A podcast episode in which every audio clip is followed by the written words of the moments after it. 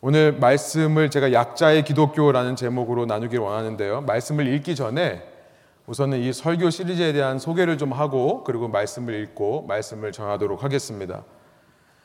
마태복음의 구조를 다시 한번 좀 보여주시면요. 마태복음의 구조를 다시 한번 보겠습니다. 마태복음 1장부터 4장까지는 마태복음의 서론이라고 말씀을 드렸습니다. 예수님의 족보에 대해서 얘기를 하고요. 이 땅에서 예수님께서 사역을 어떻게 시작하셨는가에 대한 말씀이 4장까지 나와 있습니다. 그리고 결론이라 한다면 이제 이 세상에서 예수님의 사역의 마지막을 기록하고 있는 26장부터 28장까지가 결론에 해당할 것입니다. 그러면 5장부터 25장까지가 마태복음의 본론, 바디라고 할 수 있는데요. 이 본론은 예수님의 가르침들이 다섯 개의 단락으로 이루어져 있다라고 말씀을 드려왔습니다.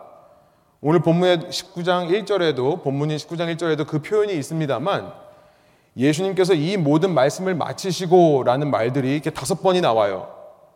이 말씀들을 기준으로 해서 다섯 개의 티칭 블락, 다섯 개의 가르침의 단락이 형성되는 것입니다. 오늘 본문 19장 1절에 그 표현이 있으니까요. 아, 우리는 18장까지가 예수님의 네 번째의 가르침의 단락이가라는 것을 우리가 알게 되는 것이고요. 또 26장 1절에 가면 그 표현 똑같은 표현이 또 있습니다. 예수님께서 이 모든 가르치심을 다 가르치시고 그렇기 때문에 우리가 아 19장부터 25장까지가 또 하나의 단락이다. 특별히 예수님 십자가 이전에 예수님께서 마지막으로 말씀하시는 다섯 번째 티칭 단락이다. 가르침의 단락이라는 것을 우리가 알게 되는 것입니다. 마태복음 19장에서 20장을 제가 한번 이렇게 보니까요. 이 다섯 번째 가르침의 단락을 시작하는 19장, 20장이 하나의 주제로 이렇게 묶여지는 것을 발견합니다. 그래서 앞으로 네 번 정도 혹은 다섯 번 정도 시간에 걸쳐서 영어로 보시면요. subversive Christianity라고 되어 있는데요. 영어로 제가 오늘 설교 제목을요. subversive Christianity다. subversive란 말을 약자 기독교라고 했는데요. subversive란 말이 좀 어렵죠.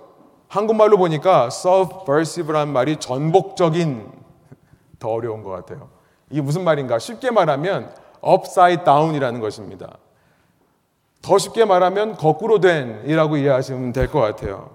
제가 그래서 이 설교 시리즈의 제목을 거꾸로 된 기독교라고 이름을 붙여봤습니다. 뒤집혀져 있다는 겁니다. 기독교가 말하는 가치와 기독교가 말하는 문화는요, 세상의 가치와 세상의 문화와 세상의 방법으로 볼 때 뒤집어져 있다는 거예요. 거꾸로 되어 있다는 것을 말씀하고 있는 것 같습니다. 19장부터 20장까지의 메시지가요. 저는 이 기독교라는 크리스천티라는 단어가 이 subversive, subversive, 이 거꾸로 되어 있다라는 말과 참 잘 어울린다고 생각합니다. 제가 기독교라고 표현하는 것은요, 저희 종교를 말하는 것이 아니라 성경에 나와 있는 참 신앙을 가리켜서 기독교, 기독 신앙을 가리켜서 기독교라고 표현하는 것을 여러분 아시죠? 세상은요, 자꾸만 나보고 흥하라고 해요. 성공하라고 합니다. 그러나 기독교는 쇠하라고 합니다. 점점 약해지라고 합니다. 아니, 십자가 앞에서 약해지다 못해 죽으라고 합니다. 그것을 통해 예수님께서 높임을 받기 때문이라고 말씀을 합니다. 세상은 나보고 어떻게 해서든지 상대를 이기고 그 위에 올라서서 그를 짓밟으며 권력으로 그를 지배하고 다스리라고 말합니다. 그러나 기독교는요, 낮은 종이 되어 섬기라고 말을 하는 거예요. 세상은 나보고 너를 미워하는 자가 있다면 너도 똑같이 미워하고 그 사람에게 복수를 하며 원수를 갚으라 라고 얘기를 합니다. 기독교는요, 원수를 사랑하라고 말씀을 하시는 거예요. 전복적인 겁니다. upside down, 거꾸로 되어 있는 것입니다. 예수님께서 십자가에 달리시기 전에 이 마지막 다섯 번째 가르침을 담은 이 가르침의 단락을 우리에게 주셨는데요. 이 가르침 속에서 예수님은 다시 한번 이런 전복적인 거꾸로 된 기독교의 기본 진리를 다시 한번 강조하고 계시다는 거예요. 그만큼 신앙을 갖고 내가 신앙의 삶을 산다고 했을 때 내가 신앙이 있다는 것, 내가 신앙의 삶을 산다고 하는 것은 우리의 본성과는 정반대의 길을 가는 것이다. 이 세상의 흐름과는 정반대의 길로 가는 것이라는 것을 강조하시기 위해 다시 한번 반복하면서 이 말씀을 하시는 것이라 생각합니다. 그래서 여러분, 이 말씀들을 나누면서요, 우리 속에 또 한 번 어느샌가 슬그머니 나의 보좌의 자리에 앉아서 왕 놀이를 하고 있는 킹 플레이, 왕 놀이를 하고 있는 내 자아를 죽이는 훈련과 결단이 저희 가운데 다시 한번 회복되기를 소원하는 것입니다. 참 죽기 싫어요. 참 손해보기 싫고요. 정말로 내가 옳다고 말하고 싶고, 내가 맞다고 얘기하고 싶습니다. 내가 더 큰 자라고 말하고 싶고, 내가 더 먼저 된 자라고 말하고 싶지만요. 내가 꼭 그렇게 말하고 그 길로 가야지만 내 직성이 풀릴 것 같고, 그래야지만 내가 살 것 같다고 생각하는 그 나의 최면을 향해, 그 자아의 최면을 향해 정면으로 부정하면서요.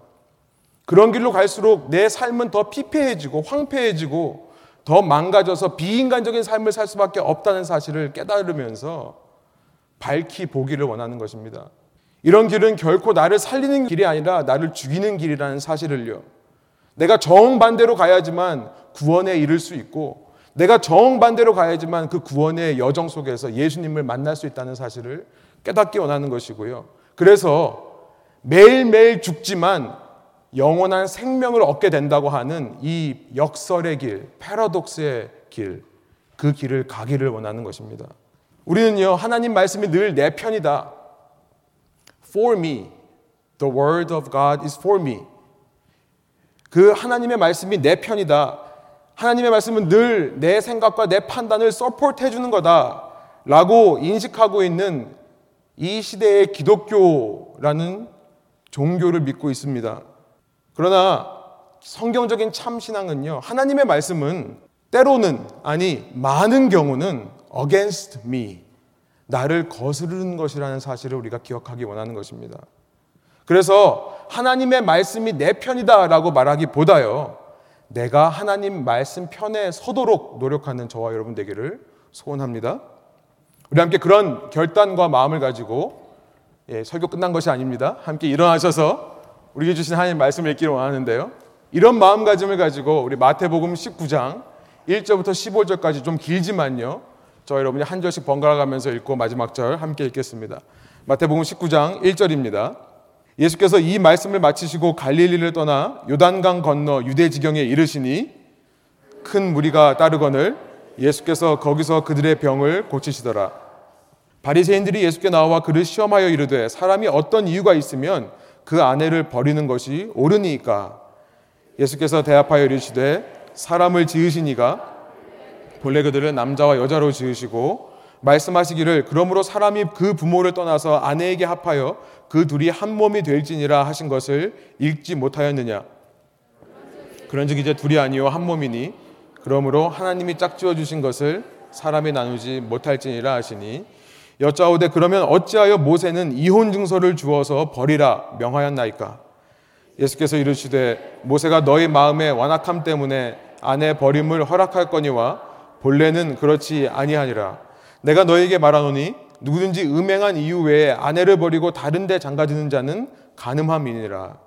제자들이 이르되 만일 사람이 아내에게 이같이 할진데 장가들지 않는 것이 좋겠나이다. 예수께서 이르시되 사람마다 이 말을 받지 못하고 오직 타고난 자라야 할지니라 어머니의 태로부터 된 고자도 있고 사람이 만든 고자도 있고 천국을 위하여 스스로 된 고자도 있도다. 이 말을 받을 만한 자는 받을지어다. 그때 사람들이 예수께서 안수하고 기도해 주심을 바라고 어린 아이들을 데리고 오매 제자들이 꾸짖건을 예수께서 이르시되 어린 아이들을 용납하고 내게 오는 것을 금하지 말라. 천국이 이런 사람의 것이니라 하시고 함께 읽겠습니다. 그들에게 안수하시고 거기를 떠나시니라. 아멘. 우리 함께 앉으셔서 하나님 말씀 계속해서 나누겠습니다. 지금부터 시작입니다.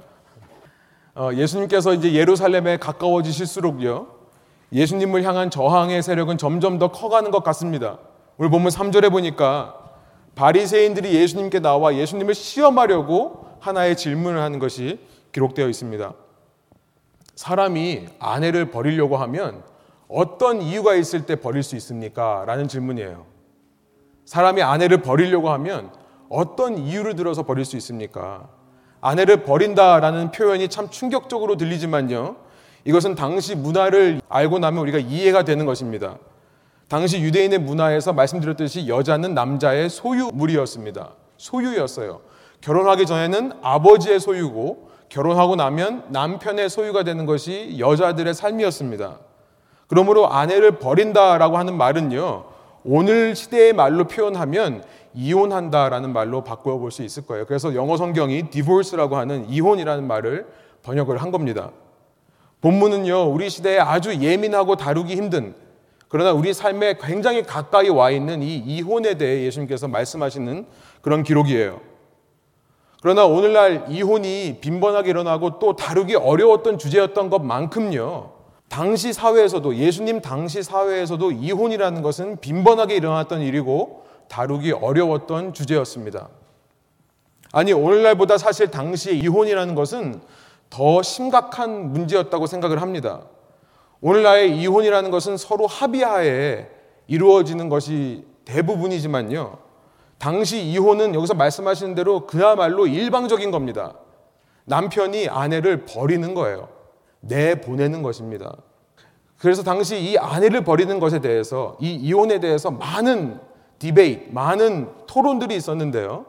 유대인의 학파에 큰 학파 두 부류가 있습니다. 힐렐이라고 하는 유대인의 진보적인 학파에서는 뭐라고 얘기하냐면 보여주시면요. 남자가 마음에 들지 않는다고 하면 남자가 무슨 이유든지 여자가 마음에 들지 않는다고 하면 그 이유를 들어서 아내를 버릴 수 있다라고 실제 가르쳤다고 합니다. 심지어는요, 이런 기록이 있어요. 아내가 한 음식이 맛이 없다는 이유로 아내를 내버리는 경우가 있었다고 합니다. 유대인들의 문헌을 보니까요, 많은 경우는 아내가 말을 안 들으면 이혼할 수 있고요. 심지어는 아내 외에 아내는 참 잘하고 음식도 잘하고 말도 잘 듣는데요. 내가 아내 외에 다른 여인에게 마음이 가서 그 여자랑 결혼을 하려고 이 여자를 버리는 것도 괜찮다라고 힐렐 학파에서 가르쳤다는 기록이 있습니다. 여러분 자매님들 이 시대에 태어난 것을 정말 감사하시기 바랍니다. 어떻게 이럴 수 있을까? 도대체 이들은 무슨 근거로 이런 것을 가르쳤을까? 그 근거로 어떤 말씀이 있었냐면요. 오늘 본문 7절에도 그 말씀을 인용해서 묻고 있습니다만 신명기 24장 1절에 보면 이런 기록이 있어요. 이 기록을 근거로 유대인들의 힐렐 학파가 이렇게 가르쳤던 거예요. 제가 한번 신명기 24장 1절을 읽어드리겠습니다. 사람이 아내를 맞이하여 데려온 후에 그에게 수치되는 일이 있음을 발견하고 그를 기뻐하지 아니하면 이혼 증서를 써서 그의 손에 주고 그를 자기 집에서 내보낼 것이요. 진보적인 성향을 가지고 있는 힐렐 학파는요. 여기서 어떤 구절에 집중을 하는 거냐면 여인에게 어떤 이유가 있던 건 간에 남편이 기뻐하지 않으면 이라는 구절을 주목하는 거예요. 남자가 더 이상 그를 기뻐하지 않으면 아내를 버릴 수 있다. 여러분 진보적인 성향에 있는 사람들이요. 사람이 기뻐한 일에 많이 관심을 둡니다. 그렇죠? 진보적인 성향일수록 인본주의예요, 사실은요. 그래서 당시 많은 사람들이 이 할렐의 가르침을 아, 힐렐의 가르침을 굉장히 좋아했습니다. 많은 사람들이 이 가르침을 따랐어요. 그러나 진보가 있으면 그 반대편에 보수 학파가 있죠. 보수 학파를 뭐라고 하냐면 샴마이라고 하는 학파인데요. 이 보수 진영에서는요. 사람이 기뻐하는 것 참 보수답죠. 사람이 기뻐하는 것에 관심 두지 않고요. 좀 더 그 이 구절을 꼴통이라고 하면 안 되겠죠? 보수분들은 좀 더 원리 원칙적으로 해석을 하는 겁니다. 그래서 무엇이 그 남자로 하여금 기쁨을 없애버렸는가에 집중을 하는 거예요. 그래서 요 앞에 있는 구절, 그에게 수치되는 일이 있음을 발견하고 여기에 집중해서 해석을 내놓습니다. 샴마이 학파에서는요, 이것이 순결의 문제라고 생각을 했고요. 그러니까, 아, 여인이 순결하지 않을 경우, 그 경우에만 아내를 버릴 수 있다. 그 경우에만 합당하게 이혼이 가능하다라고 가르쳤던 것입니다. 지금 이 바리새인은 예수님께 나와와서 이 힐렐과 샴마이라고 하는 진보와 보수의 이 날카로운 토론장으로 예수님을 끌어당기는 거예요. 당신은 어떻게 생각합니까? 예수님을 시험하려고 그랬겠죠. 한쪽 얘기를 하면 다른 쪽 얘기를 하고 이쪽 얘기를 하면 저쪽 얘기를 하려고 그랬겠죠. 당신은 누구 편입니까? 예수님 한마디에 나는 진보 편이다 그러면 보수들이 떨어져 나갈 거고요. 그죠? 내가 보수다라고 하면 진보 사람들이 떨어져 나갈 거예요. 이 수많은 무리 중에 편을 나누고 싶어 하는 겁니다. 넌 진보냐 보수냐. 이에 이 바리새인의 질문에요. 예수님은 참 지혜로우세요. 예수님께서는 진보냐 보수냐를 따지기 전에 먼저 하나님의 말씀으로 돌아가서 그 말씀이 뭐라고 말씀하고 있냐 그것을 말씀하십니다. 예수님의 지혜가 아닐 수 없죠. 진리는요, 진보에 있는가, 보수에 있는가, 진리는 양쪽 다 있는 것이 아닙니다. 진리는 오직 하나님의 말씀에만 있는 줄 믿습니다. 잠깐 딴 얘기를 하면요, 이제 지금 뭐 미국 선거철이라고 해서 이 진보냐 보수냐 얘기가 많이 나오고 있는 시즌인데요. 미국뿐만 아니라 민주주의를 믿는 모든 국가에서는요, 이런 시즌만 되면 항상 토론을 벌이고 서로 대립하고 싸웁니다. 여러분, 인간이 만든 제도의 한계라고 생각을 합니다. 인간이 만든 제도의 한계예요. 왜 이념의 논리로 사람과 사람이 분열돼야 되는 것입니까? 왜 서로 미워하고 하나가 되지를 못하는 것입니까? 아무리 민주주의가 좋은 제도라고 해도 우리는 알아요. 민주주의의 소망이 없다는 것을 압니다. 민주주의는 진리를 제시할 수 없다는 것을 압니다. 상대가 서로 다른 얘기를 하면서 균형적으로 발전할 거라고 생각을 해요. 그러나 그러면서 사람들 사이에 팔을 나누는 거죠. 여러분 기독교는 전복적이라고 말씀드렸어요. 기독교는 거꾸로 되어 있는 것입니다. 서로 이념을 따지며 당을 짓고 니편 네 내편 가르는 그 세상의 논리로 가는 것이 기독교가 아니라 기독교는요 그 세상을 뒤엎는 새로운 진리를 제시하는데요. 그것이 하나님의 말씀이라는 거예요. 예수님께서는 지금 이 바리새인들이 따지고 있는 신명기 24장 1절의 말씀보다 훨씬 이전에 하나님께서 뭐라고 말씀하셨는가를 우리에게 가르쳐 주세요. 창세기의 말씀으로 가십니다. 그것도 창세기 1장에서 2장의 말씀으로 가세요. 세상이 창조된 원리가 담겨 있는 창세기의 말씀. 처음 하나님께서 사람을 지으셨을 때 그 사람을 남자와 여자로 지으셨다. 본래부터 그들은 한 몸으로 창조된 존재였다는 것을 말씀하십니다. 여러분, 하나님께서 왜 아담은 이렇게 진흙을 빚어가지고 거기에 뭘 불어 넣으셨죠? 하나님의 생기를 불어 넣으셔서 그렇게 만드셨는데 왜 이 여자는 어떻게 만드셨죠? 아시죠? 아담이 자고 있을 때 갈빗대 하나를 떼서 그 갈빗대에 살을 붙여가지고 만드셨어요. 왜 하나님께서는 이렇게 다르게 만드셨을까요? 뭐 어떤 분들은 남자는 흙에서 만들어졌기 때문에 좀 못한 존재고 여자는 단단한 뼈에서 만들어졌기 때문에 좀 신형이다. 브랜뉴다. 라고 말씀하신 분들이 있는데요. 하나님께서 이렇게 창조하신 이유는요. 저는 이렇게 믿습니다. 그 둘이 원래 한 몸이었다는 것을 말씀하려고 그러는 것 같아요. 원래 한 몸이었다. 성경 창세기 1장 27절에 보면요. 하나님께서 사람을 만드는데 뭐라고 말씀하세요? 우리가 우리의 형상대로 만들자. 26절에 말씀하시고 나서 하나님께서 우리의 형상대로, 당신의 형상대로, 삼위일체 하나님의 형상대로요. 사람을 만드셔서 그 사람이 남자와 여자가 된 겁니다. 삼위일체 하나님을 닮아서 인간도 둘이지만 하나님인 거예요. 두 가지 성별이 있지만 한 존재로 창조를 받은 것입니다. 그래 놓고 그 사람들이요. 그렇게 남자로 태어난 사람, 여자로 태어난 사람들이 삶을 살다가 어느 나이가 되면 이제 부모를 떠나서 원래 자기가 창조되었던 한 몸으로 돌아가라. 그것이 하나님께서 이 땅에 결혼이라는 제도를 만드신 이유라는 거예요. 예수님은요, 이 창세기 2장 24절의 말씀을 인용해서요, 오늘 4절부터 6절에 이렇게 말씀하십니다. 우리 한번 다시 한번 한 목소리로 4절, 6절을 읽어볼까요? 예수께서 대합하여 이르시되, 사람을 지으시니가 본래 그들을 말씀하시기를 그러므로 사람이 그 부모를 떠나서 아내에게 합하여 그 둘이 한 몸이 될지라 하신 것을 읽지 못하였느냐 그런즉 이제 둘이 아니요 한 몸이니 그러므로 하나님이 짝지어 주신 것을 사람이 나누지 못할지니라 하시니 예수님은요 지금 어떤 이유로 이혼할 수 있습니까?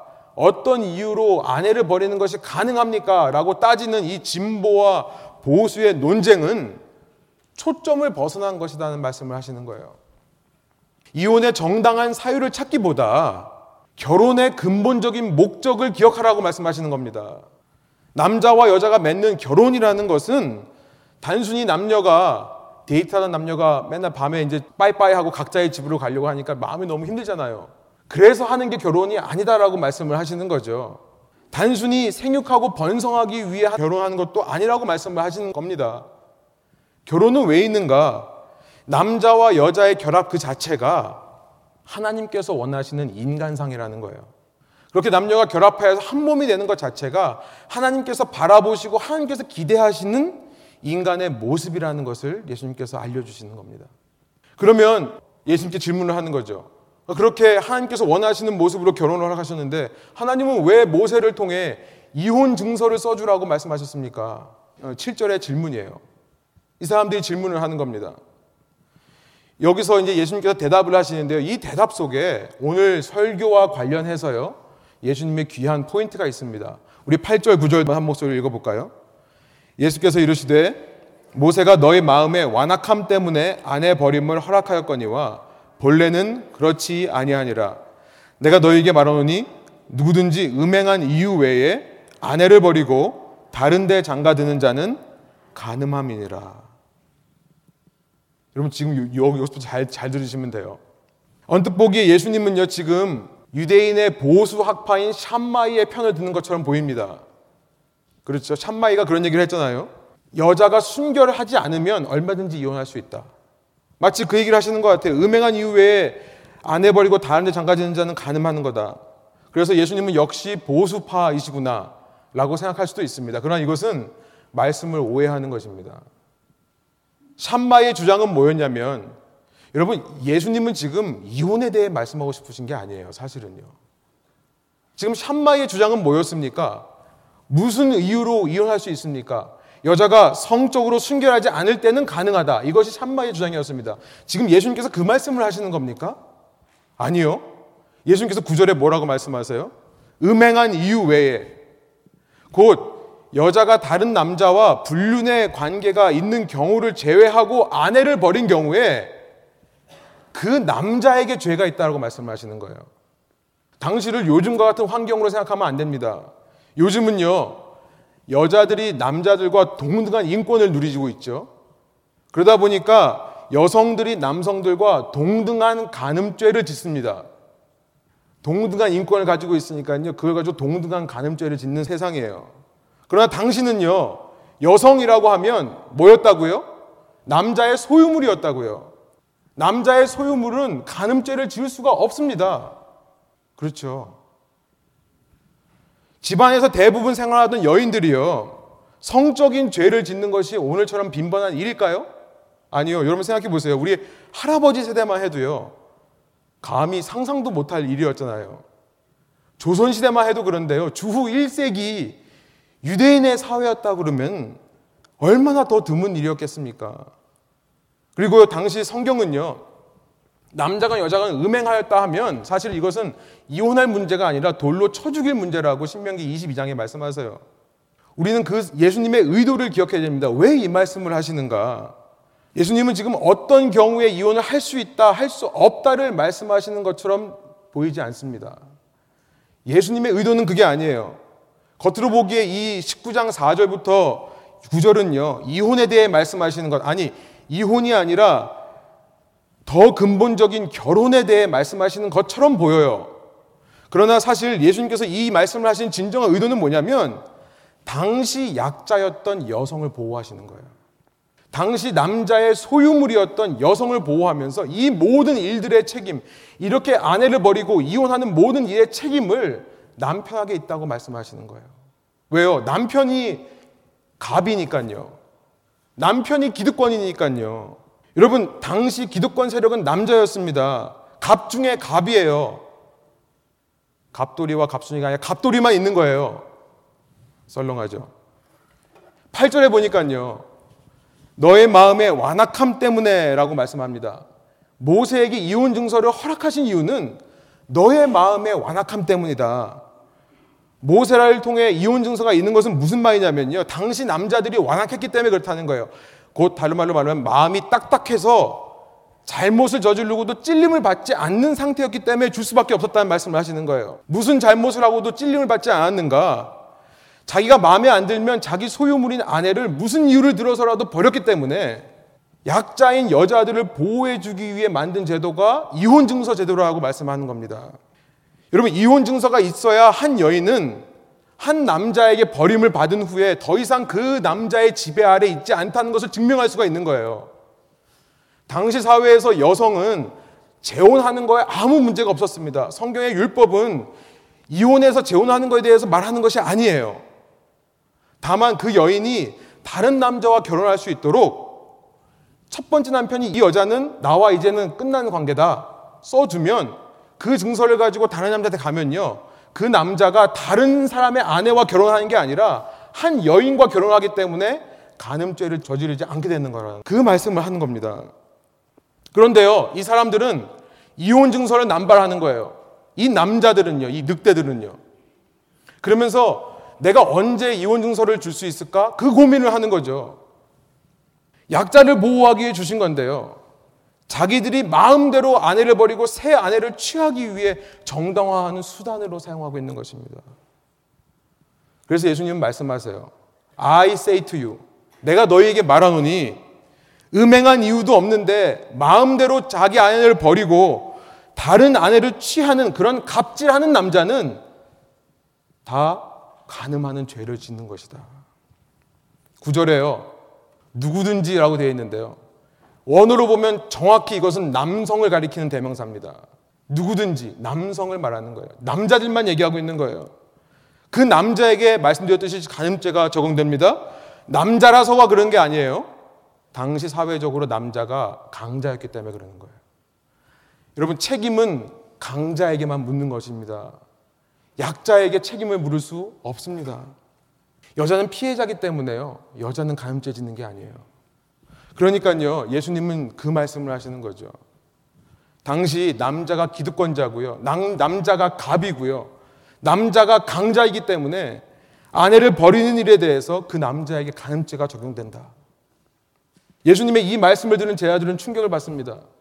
그래서 10절에 이렇게 결혼 때문에 한 여인이 상처를 받는다면 그렇게 남자는 갑질을 하고 여자들은 상처를 받는 일이 벌어진다면 아 그러면 결혼을 아예 안 하는 것이 좋습니까? 처음부터 결혼하지 않으면 되겠네요. 제 아들이 이 말을 하는 거죠.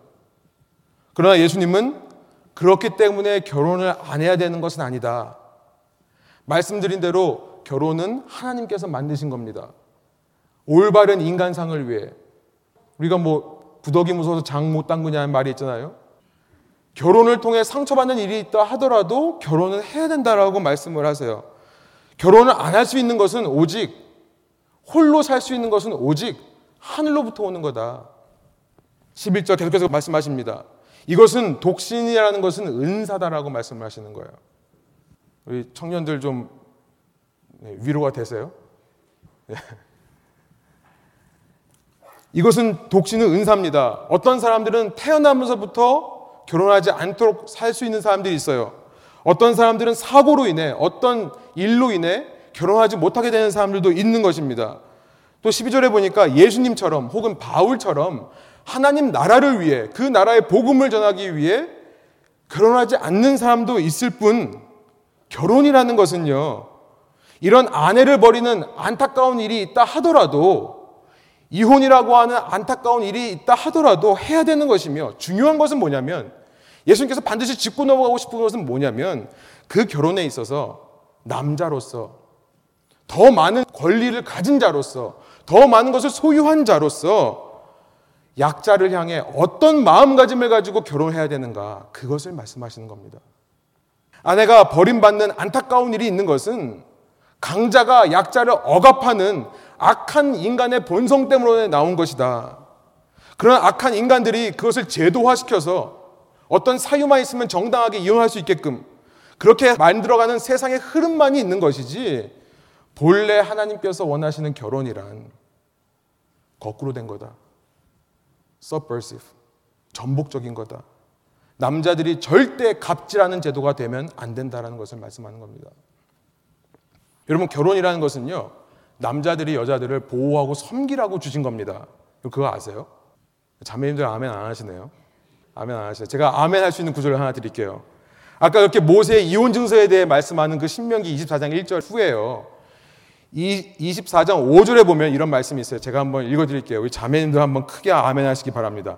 사람이 새로의 아내를 맞이하였으면 그를 군대로 내보내지 말 것이요. 아무 직무도 그에게 맡기지 말 것이며 그는 1년 동안 한가하게 집에 있으면서 그가 맞이한 아내를 즐겁게 할지니라. 성경 말씀이에요.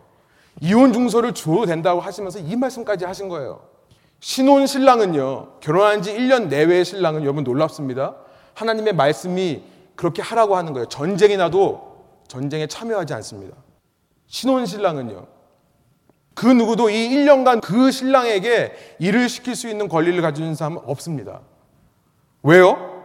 그 남자에게는 그까이 뭐 전쟁 따위 그런 시시한 소명보다 더 큰 사명이 있기 때문에 그래요. 무슨 사명입니까? 예, 집에 있으면서 아내를 즐겁게 해주는 위대한 사명이 있기 때문에 그렇습니다. 예, 크게 아멘하셔도 돼요, 자매님들요. 옆에 있는 남편분들 들으셔야죠. 여러분 성경에 인간의 첫 마디, 기록된 첫 인간의 말, 인간이 처음으로 시를 쓰는 겁니다. 쉽게 말하면 노래를 부르는 거예요. 기록된 인간의 첫 마디가 뭔지 아십니까? 아까 보여드렸던 주보에 있습니다만 창세기 2장 23절이에요. 성경에 기록된 첫 시는요. 창세기 1장 27절입니다. 이번 주보에 있는 그 시예요. 하나님께서 하신 시예요.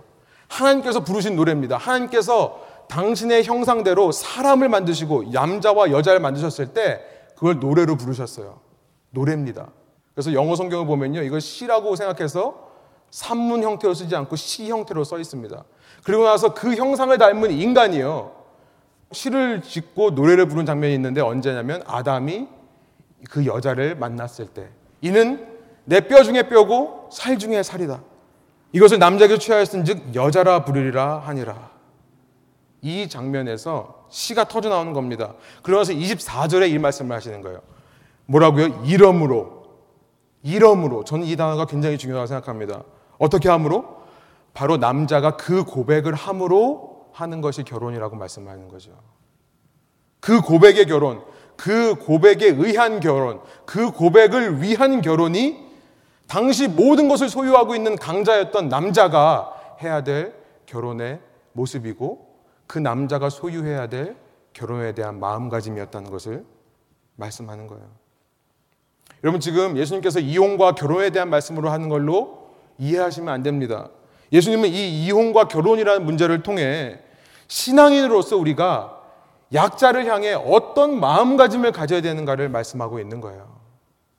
그런 동일한 문맥에서 그런 동일한 맥락에서 예수님은 계속해서 13절과 15절 이제 아이들에 대한 말씀을 하는 겁니다. 아이들이 등장하는 거예요.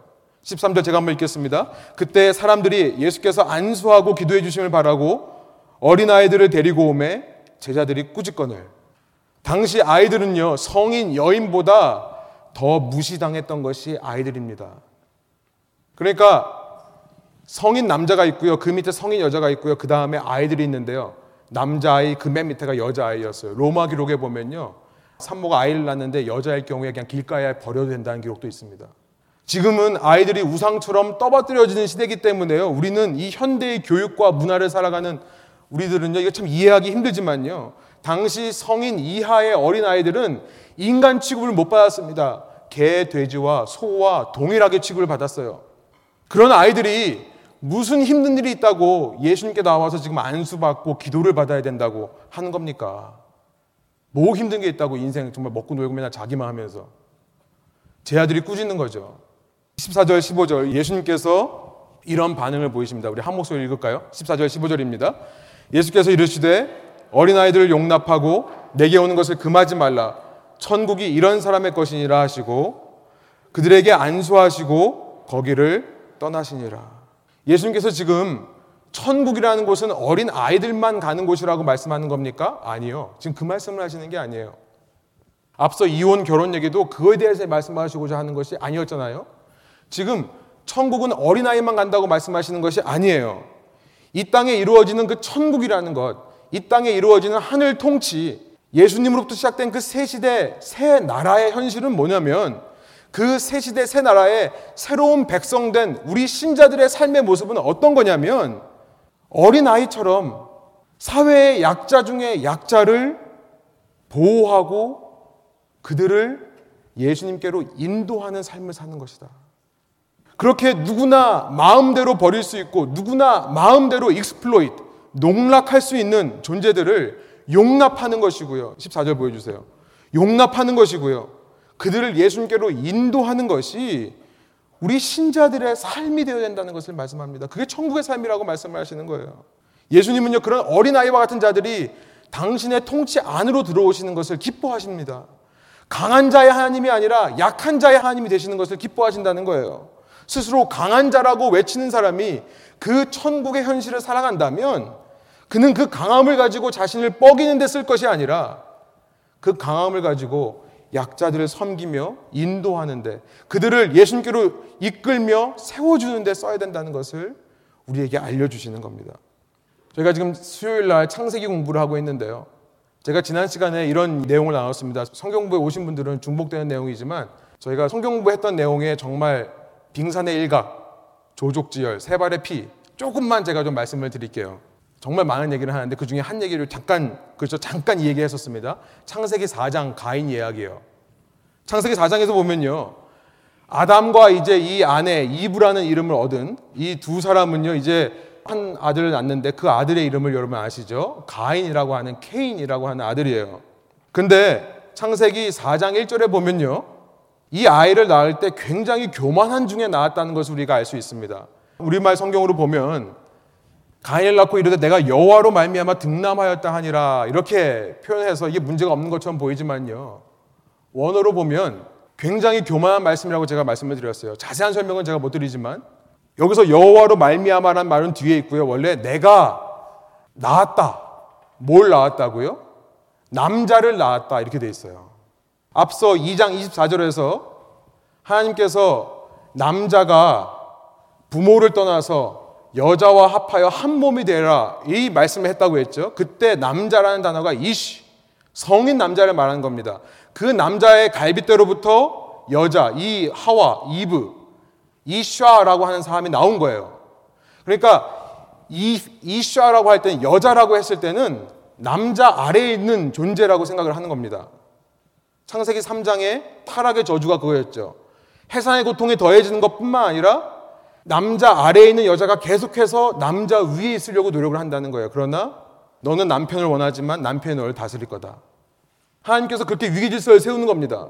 그런데 지금 이 여자가요, 이슈아인 사람이 아이를 낳고 그 아이를 뭐라고 하냐면 이슈라고 그래요. 내가 성인 남자를 낳았다고 이해하는 겁니다. 히브리 단어에 분명히 아이라는 단어가 있거든요. 그런데 일부러 이렇게 쓰는 거예요. 교만한 중에 난 겁니다. 내가 남자로부터 나왔지만 이제 남자가 나로부터 나오네? 내가 모든 산자의 어미가 되었네? 교만한 겁니다. 이 교만한 중에 낳은 아들이라서 그런지 가인의 삶을 보니까요. 하나님을 경외하지를 않아요. 나중에 셋이라는 아들을 낳는데 셋. 근데 그 아들은 굉장히 겸손한 고백을 해요. 하나님의 자손이 됩니다. 그런데 이 가인은요. 굉장히 하나님을 믿지를 못하고요. 의지하지 못하고요. 자기의 혼자의 힘으로 삶을 개척하려고 하는 것 같아요.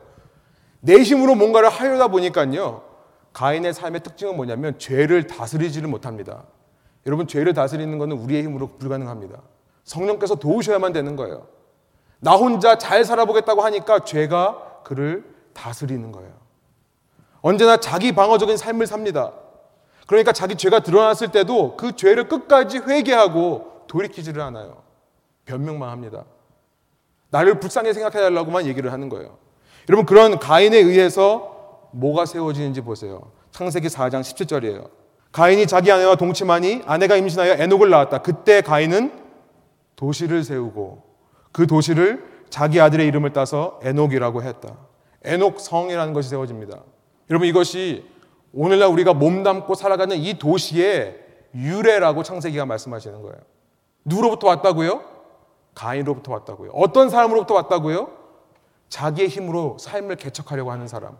끝까지 자기 방어적인 사람. 그런 가인에 의해 세워진 도시니까요. 그 도시의 삶은요, 철저히 이기적입니다. 철저히 자기중심적이에요. 그 도시의 삶은요, 끝까지 자기 방어적입니다. 자기를 방어하기 위해 자기만을 생각하기 때문에 이기적인 마음이 있기 때문에요. 자연스레 무엇을 추구하겠습니까? 권력을 추구하는 거예요. 자연스레 부를 추구하는 겁니다. 자연스럽게 명예를 추구하는 겁니다. 인기를 추구하는 거예요. 그리고 그런 권력과 부와 명예와 인기의 공통점은 무엇입니까? 전부 다 강자에게 주어진다는 거예요.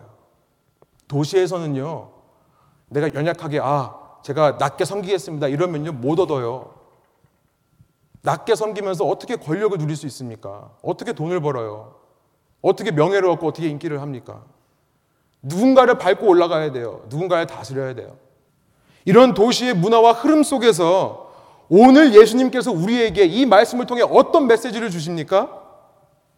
이 예수님으로부터 시작된 이 땅에서부터 시작된 이 천국의 현실, 하늘 통치의 삶은요, 결코 강자가 약자를 지배하는 모습으로 이루어지지 않는다는 것을 말씀하시는 거예요. 권위를 가지고 지위를 가지고서 그러지 못한 사람들을 부리는 모습이 내 안에 있다면 내가 나이가 많다는 이유만으로 누군가를 지시하고 누군가의 무엇을 요구하고 어떤 조직에서 내가 위에 있는 사람이라고 해서 아랫사람, 동생들을 무시하고 경솔하게 대하는 성향이 있다면 그것은 전부 다 이 세상 도시 문명에 속한 것이지 하나님 나라에 속한 것이 아니라는 것을 말씀하는 겁니다. 세상에서는요, 높은 사람 되기를 원해요. 가진 사람 되기를 원합니다. 존경받을 만한 사람 되기를 원합니다. 유명한 사람이 되기를 원하고 그걸 추구하고 그런 사람들에 따라갑니다.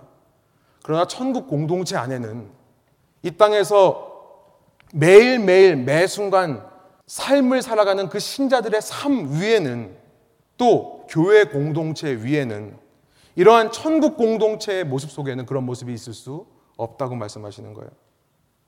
그것이야말로 하나님의 나라, 하나님의 나라보다 세상 왕국, 세상 도시들을 더 사랑하고 그 도시의 논리를 가지고 하나님의 왕국 안으로 들어와서 살아보려고 하는 영적 간음이다. 그것이야말로 영적 간음이다. 여러분 본문의 메시지는요. 이 시애틀 벨뷰 지역이라고 하는 정말 미국에서 왕성하게 성장하고 있는 도시 중에 하나입니다. 이 도시 문명의 최첨단을 걷고 있는 이곳에 사는 오늘 우리에게 아주 간단하고 명료하게 심플한 메시지를 전하는 것입니다. 이런 세상 속에서 그 세상과 동화되어서 도시 문명의 논리로 살아갈 것인가? 그 강자의 논리로 살아갈 것인가? 아니면 예수님처럼 버림받는 아내들을 생각하며 살아갈 것인가? 꾸지람을 듣고 무시당하는 아이들을 생각하며 살 것인가?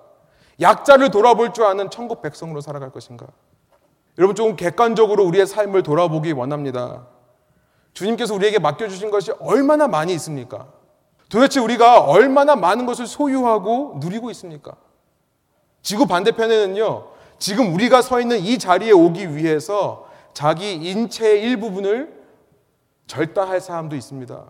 그럴 준비가 되어 있는 사람도 있어요. 내 장기를 팔아서라도 우리처럼만 살 수 있으면. 그런데도 여기서 더 뭔가를 소유하려고 한다면, 더 많은 것을 누리고 더 나은 삶을 살려고만 애쓰고 있다면, 그런 사람이 과연 이 메시지가 말씀하시는 천국 백성이 맞겠느냐는 거예요. 조금 더 객관적으로요, 우리는 우리의 교회를 돌아보기도 원합니다. 이 땅의 교회들을 보기도 원해요. 우리 교회도 마찬가지입니다. 혹시나 직분을 가지고 신앙 경력을 가지고 누군가의 위에 군림하려고 했던 것은 아닌지, 누군가를 지도하고 가르치려고만 했던 것은 아닌지, 혹시라도 신앙의 선배라고 하면서 이끄는 리더라고 하면서 섬김을 받으려고만 하고 종처럼 낮아져서 섬기는 것은 두려워하지는 않은지. 목회자로서요. 참 권위적이 되기가 너무나 쉬운 것 같아요. 제 안에 끊임없는 싸움이 있습니다. 권위적이 되고 싶어요. 그런 싸움이 있는 것입니다. 여러분 목회자도 여러분처럼 예수님이 필요한 죄인입니다. 목회자도 똑같은 죄인이에요. 교인에게 일방적으로 섬김을 받는 자가 되면 안 되고요. 동시에 일방적으로 섬기는 자도 아니라고 생각합니다. 여러분과 제가 똑같은 양들로요. 서로 섬기며 서로 이끌어주며 가는 것이 참된 교회의 모습이라고 생각합니다. 저는 그렇게 저희가 서로 사랑하는 그런 관계 되기를 원합니다. 여러분이 그런 관계 되기를 소원해요.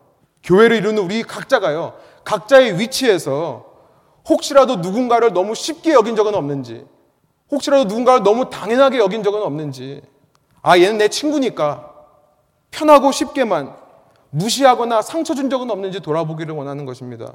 그런 일이 있다면 아 약한 자니까 아랫사람이니까 그냥 넘어가자 라고 하는 것이 아니라 내가 약한 자에게 그런 것이 있다면 조목조목 따져가며 사과하는 모습이 있었으면 좋겠다는 생각입니다. 약한 자를 위한 공동체, 스스로 끊임없이 약해지려고 하는 공동체. 여러분, 그런 공동체라면 이렇게 서로 강해지려고만 하는 이 도시 문명 속에서 빛을 발할 만 하지 않겠습니까? 여러분 그 싸움 한번 우리가 싸워볼 수 있지 않겠습니까? 이 도시 속에서 내가 더 강하려고 하는 도시 속에서 복음의 빛을 비추는 일, 해볼 만한 일이라고 생각을 합니다. 여러분, 그런 교회 되기 원하고요. 이 교회를 통해 그런 역사를 이루시기 원하는 그 주님의 역사에 동참하는 저 여러분 되기를 소원합니다. 아멘이세요? 그럼 제가 숙제 하나 드리고 말씀 끝낼게요. 숙제 하나 드리겠습니다. 저한테 숙제 검사 받지 마시고요. 예수님께 받으시기 바랍니다. 여러분 한 주간 동안 깊이 성령님과 대화하시면서요. 또 이 시간 성령님과 대화하시면서요. 내 주위에 내가 약자라고 무시했던 사람들이 있다면 보여주십시오, 주님. 은근히 내가 이 사람보다 더 낫다고 생각했던 사람이 있다면 내가 더 훌륭한 존재다. 내가 얘보단 낫지. 혹은 나는 저런 사람하고는 아우 급이 달러 어울리고 싶지 않아. 라고 생각했던 사람들이 있다면 여러분 최소한 다섯 명 이상 그 이름들을 여러분 적어 보시고요. 마음에 한번 품기를 원합니다.